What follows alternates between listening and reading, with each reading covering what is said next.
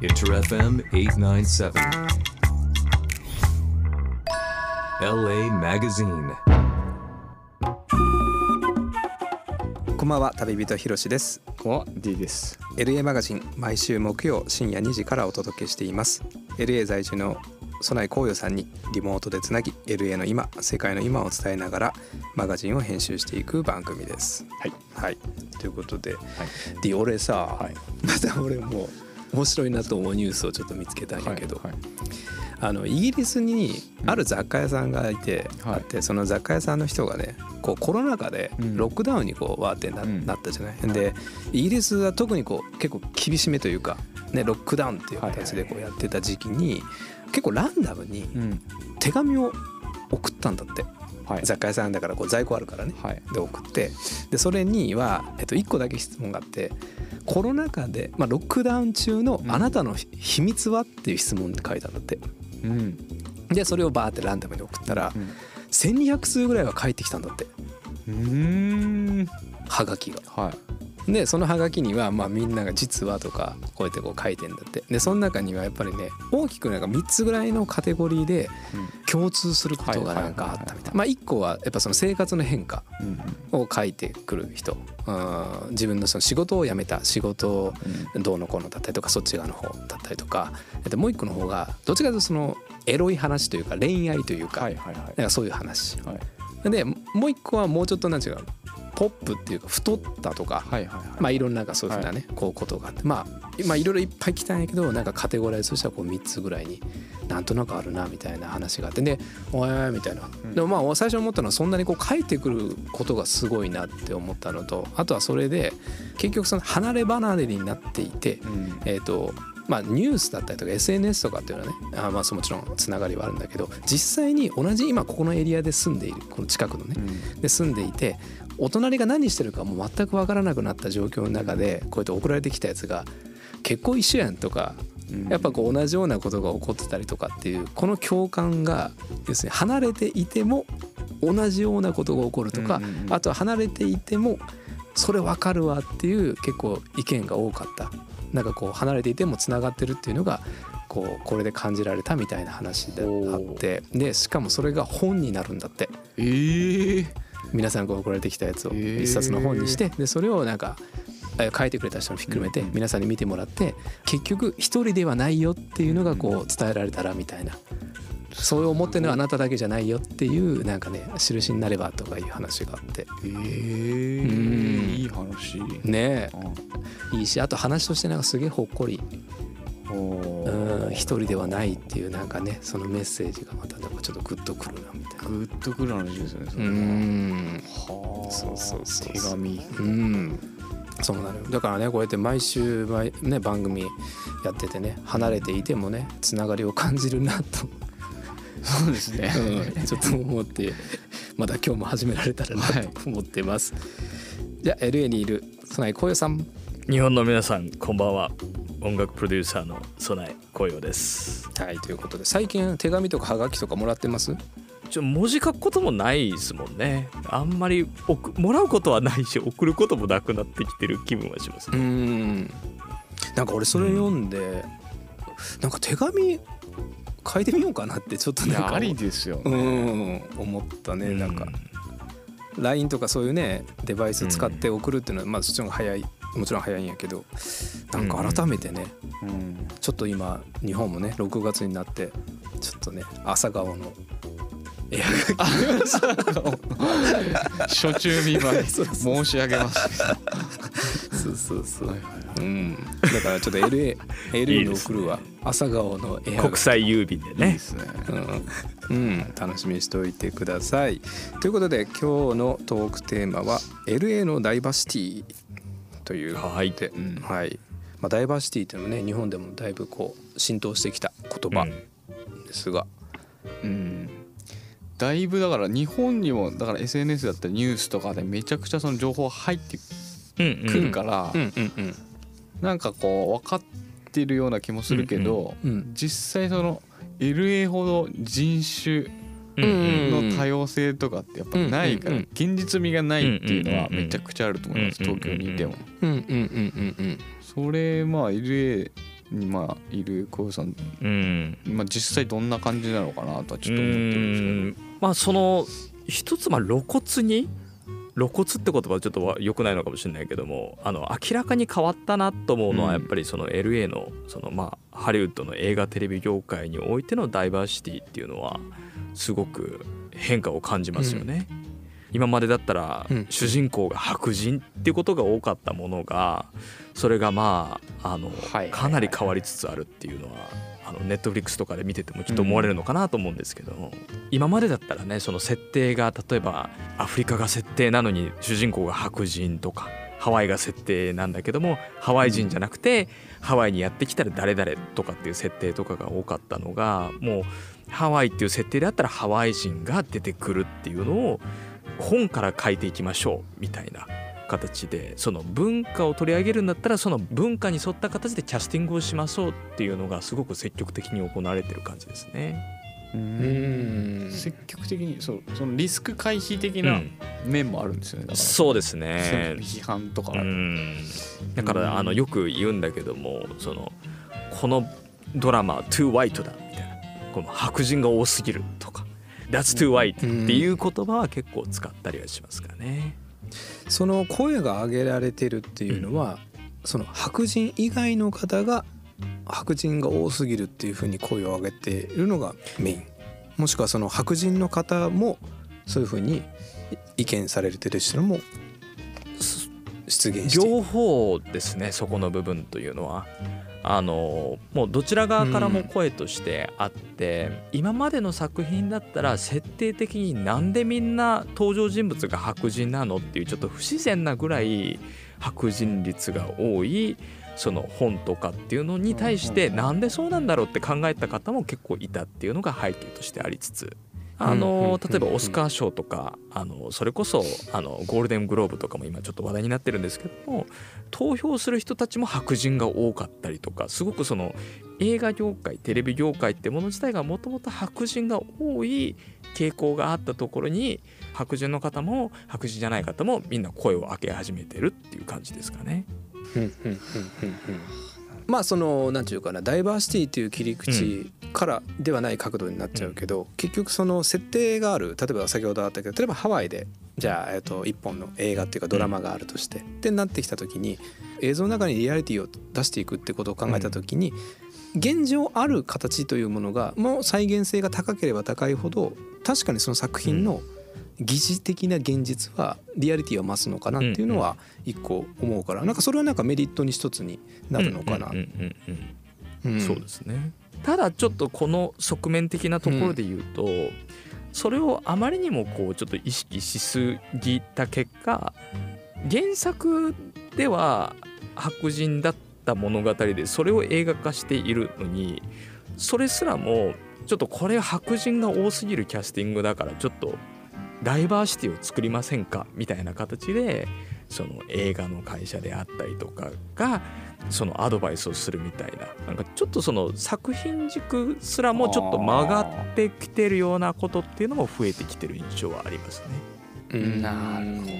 やこしいっすね。難しいっすね。だから人種が多いだけにバランス取らなきゃいけないうん。から、うんいろんなまあいとこからいろんな意見が出てくるんでしょうねそうですね。ちょうどいいっていうところがどこなんだっていう。ちょうどいいって何なんですか そんなこと言ったらどのドラマ見ても全員出てますみたいな。そういうことになりかねないですようね。ん。まあだから作品を作るっていうねまたこの一つのエネルギーに対してまたいろんなね目線がうん。必要になってきた。そんなうん。そうね。でまたちょっとうん。あと一つあるとしたらそのキャスティングだったらこの映像的に見える部分というかねこのやっぱり演技をしている俳優さんが何人なのかとかどういうふうなルーツがあるかってことだと思うんですけど見えない世界そのカメラをオペレートする方であったりとか美術の方であったりとか、うん。作曲家であったりとかそのスタッフもその番組の文化的なものに沿った人を起用するっていう流れがすごく増えてきてて、そこがねさらにちょっとややこしくなってる気がするんですよすごく。すごいな。だから例えばこの作品はどう考えてもこの作曲家がいいっていうふうに制作陣は言ってるんだけどいやいやこれはこの国をテーマにしているからこの国の作曲家を雇いましょうみたいなものが意見として上がってくることが出てると。だからその結果例えば僕がその作曲家のエージェントをさせていただいてる時とかにもそのプロデューサーから電話が来てじゃあ例えばこの作品は南アメリカをテーマにしてるので南アメリカ出身の作曲家で推薦してくださいみたいな音楽的にそうだからってことじゃなくてもう純粋に人種的な理由でこういう風な人が欲しいっていうその指名が来るっていう機会が最近増えてきてますね。なるほど。ちょっと話はね尽きないので後半も引き続きっていうところなんですがここで一曲。そうですね。あのちょっと全然なんか関係ないんだけどもあの LA で流れてる曲で日本のシティ・ポップから影響を受けてる素敵な曲があるんでその曲を紹介させてください。イギリスのアーティストなんですけど若干18歳。アルフィー・テンプルマン Wait I lied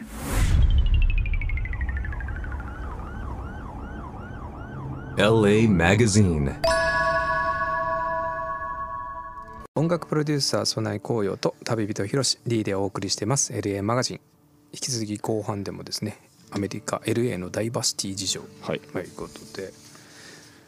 まずだからあれだよね、まあ、その前半の話もあったけどそのキャスティングの話とかもあったけどそもそもがうん。そのねアメリカっていうのはねたくさんの人種がいるいるますもんねうん小井さん。うん、もう特にその LA はそうですけども本当に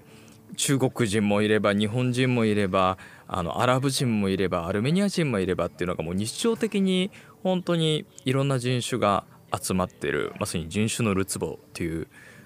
環境ですからねそもそもが。うん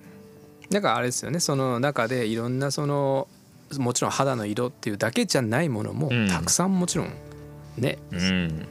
いるからねそのいろんな習慣慣習だったりとかね、うん。文化うん。いろんなものがある中でのそのダイバーシティ、うん。いわゆるその多様性というものに対するアプローチだから、うん。いろんなね。そうですね。うん。いやなんかちょっとイメージアメリカ人のイメージちょっと最近だからやっぱ変わってきましたよね。なんかちょっと前はやっぱりうんうんスーパーマンの白人の七三ですみたいなのがアメリカ人みたいなちょっと前あったと思うんですけどうん今はそんなことなくなってきたかなっていう映画とかの主演も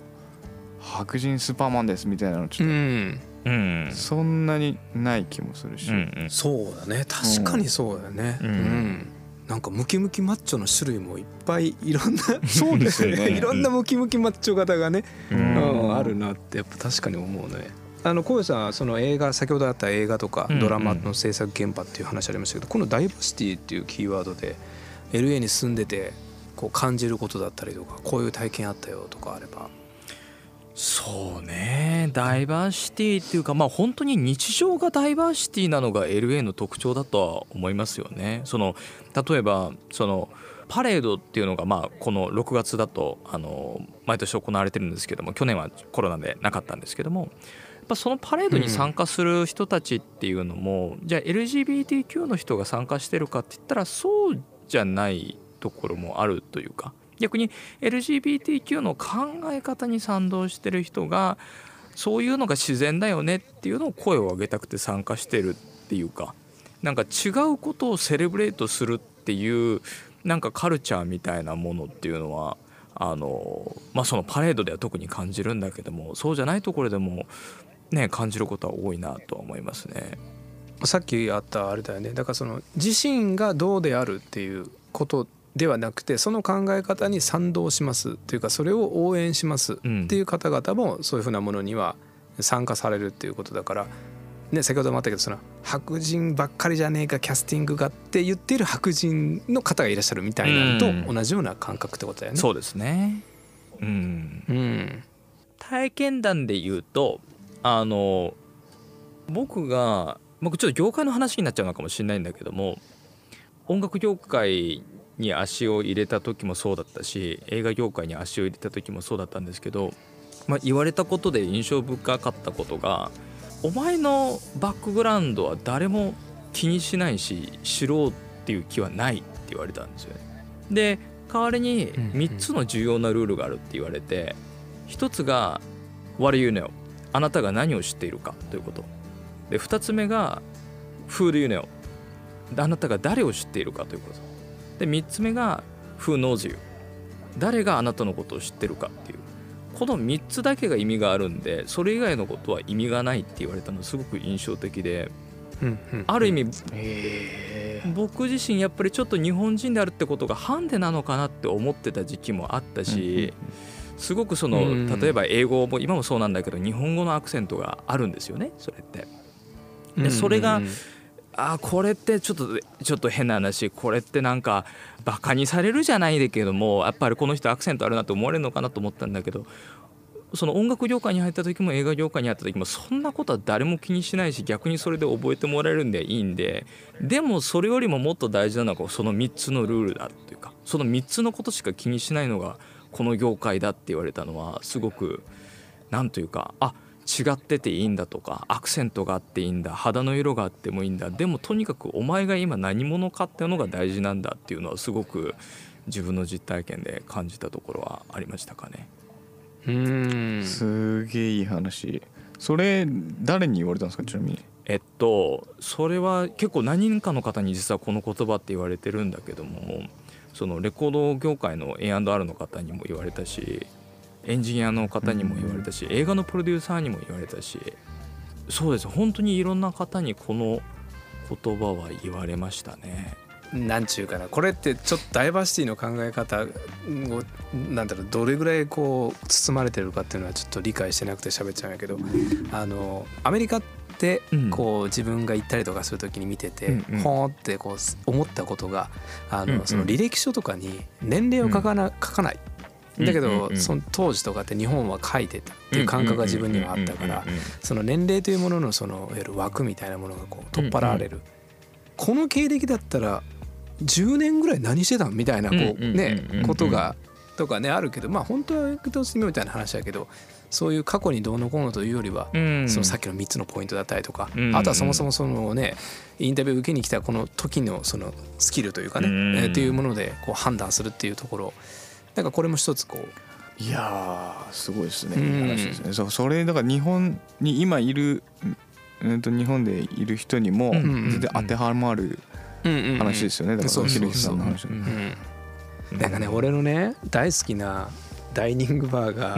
ウエストハリウッドにあって、うんうんまあ、まさにこの LGBTQ のねいろんな活動がね、うん。盛んなところなんやけど、うんうんうんそこのね、えっと、好きなダイニングバーで一番最初に行った時、初めて行った時に入り口で、えっと、止められたのよ、うんうんそれは年齢制限を超えてるかどうかっていうチェックをしたいみたいな話だったでまあ言うても、うん。まあ自分ももうね学生を卒業してだいぶ経ってる時に行ったから、うんうんうんうんでいやたまにこう若く見られやすいとかって話もあるあるやんみたいなところがありながらああそうかそうこういうの必要なんだなと思って、うんうんでパスポートをと取り替えて持ってきて見せたら、その俺を止めてものすごい大きな黒人の方だったうん。すっごい大きくて、うんうんうんあ本当にガードマンだってこんな感じだねと思ったけどまさかのおおないで2人で爆笑するって えお前俺とためみたいなこと言われて。ちょ俺17歳ぐらいかと思ってたよお前のことみたいになって。いやお前の方がお前ため俺とみたいな。どんだけお前その時間の経過が違うんだよみたいな。だからそれですすごく仲良くなってきっかけで結構ねそのお店にこう毎回行く時にいるかなと思って会いに行くっていうのがねスタートだったりしたんやけどなんかなんちゅうかな、うんうん。違うんだけど、うんうん。年齢一緒っていうだけでこんなに笑えるんだと思うぐらいのこのああね。ねこう楽しさっていうのはうんなんか忘れられないなっていうのをね、うん、LA はまあある意味すっごくオープンなところでさっき言ったみたいにあなたが今何してるってことにしか興味がないんですよねみんな。なんだけどこれがアメリカの中部とか南部とかに行ったりとかするとまあ白人の方が多い街とかってやっぱりあってでちょっとアウェイ感とかってやっぱ感じるんですよねそういうところに行ったりとかすると。だけど話をしているうちに何かの接点があると結局それがもうすぐ打ち解け合うというかその先ほどなったら年齢というキーワードでそこが接点になるというか。でその瞬間になんか人ってやっぱつながれるんだな。なんか LGBTQ であったり人種であったりとかいろんな違いっていうのはあるんだけどもただ何かその接点というかそのきっかけさえあればなんか本来人って多分つながれるもんなんですよねきっと。うん。ってなんか思う。ねなんか思う。D は4年間アメリカにその留学してた時にはい。あった、それ俺もそうなんやけどまあねもともと浩平さんもそうやけど外国人として扱われるわけじゃん。いや本当そうですね。その感覚ってなん外国にいるからしか感じないことじゃないけはいはいはいはい。どその時のこうアウェー感とかアウェー感ありましたよ最初の方は。でもうあのやっぱ言語をうん。最初のやっぱ2年ぐらいはそこまでちゃんとうん使いこなせてなかったんで余計その自分でじそう思うっていうか。けどまあある程度こう話をぼまあ僕に興味持ってくれる友達とかもいたりとかしてうんなんか仲良くなっていくとその言葉の壁もそんななくなってくるしうんうんうん。そっからはねあんまり確かにあんま感じたことなかったかもしれないそのうん。外国人だっていうのは。なんかうん。なんか多分何人かわからないで多分みんなは話しかけてたのかなっていう気がします。韓国人かはい中国人か日本人かこいつみたはいいなはいはいそれかもう在米のなんかそういう日うん系人うん。日系三み世たいななんかそんな感じだったんじゃないかなっていう。ただその引け目を感じてるとしたら白人と付き合ったことはないです。うん白人の女性との距離はめちゃくちゃあったかなと思います多分。おおそれは肌感覚で感じるなんかうんそれが単純にだから D がモテへんかっただけじゃん。いやでも絶対そういうことあると思うんだよななんか。え。絶対モテないと思う。なんかそのカップルって見たことあります？それね。あいやいやいやあるよ。D 俺いた時そん俺なかった D それ。ええそれ一つ僕あの、はい。あるんですけど今の D はモテるよ、本当ですか？なぜなら体格がいいから、体鍛えてるからやっぱそうもう体がもうなんていうの筋肉はファッションというか、ファッションというかもう筋肉が一番のなんというか アクセサリーというかやっぱり体がやっぱりしっかりしてるっていうのはもうすごく大事なことというかね。だからこうそういうふうな白人とアジア人とっていうカップルとかって話をすると、まあ、共通していることで結構多いのは体がちゃんとがっちりしてるみたいなのがあったりするんで今の D は多分 LA で僕持ってると思いますね。おおいいこと聞きましたね。なんか話が全然 マッチョの話になる。筋肉の話になっちゃいましたけど最初。まあじゃあね。筋肉は国境を越えるっていう話ですね。ああだからそう共通点としてのね、ううんん価値みたいなものはあるかもしれないね、うん。ただまあ一つだけ言えるのは別に白人の女性は全員が筋肉が好きじゃねえっていうこと。とあと筋肉がなかったから D がモテなかったっていうのは無理がある。他他完璧やったら全然クリアしてるよ。まあまあまあまあまあまあそうそうそうそうそういうあれやでうんただまあいずれにしても人が人を好きになる。その別に男なんちゃう、うんうん。同性異性とか抜きにして、うん。それってなんかこう尊敬とかうん。憧れとか、うん。なんかいろんなのがあるじゃない、なんかその、うん。かっここうやっぱこういうのかっこいいよねとかって思うのが、うん。ななんかそういうのっていろいろこう見る機会が多いのは、うんやはりこうそう LA とかって多いなと思うんだよね、うん。単純に街歩いてるだけでも。いやそうですね。た、ね、カート押してるだけなのにめちゃくちゃかっこよくない？みたいな、うん。なんかああいうのってこううんうんなんちゅうかな。いつかそれが似合うようになりたいなっていうのはなんかモチベーションにこうなるなってね、うん、だからねまあその筋肉だけの理由にするのは ちょっと良くないぞっていう戒めをしてちょっとここで一曲。はいそうですね。一曲じゃああのすごく影響力が大きかったなと思う曲が一つあってそれがテイラー・スウィフトの「You Need to Calm Down」っていう曲があるんですけどテイラー・スウィフトとかってやっぱりそのアメリカでも LA だけじゃなくてそのいわゆる南部であったりとかカントリーのファンとかも多い中でレインボーな曲というかそういうのでいいじゃんっていうかそういう風なメッセージをすごく強く映像でもミュージックビデオでも表現した曲っていうのはこの曲なのかなと思うのでちょっとこの曲を今日はお届けできたらと思います Taylor Swift You Need to Calm Down Inter FM 897. LA Magazine.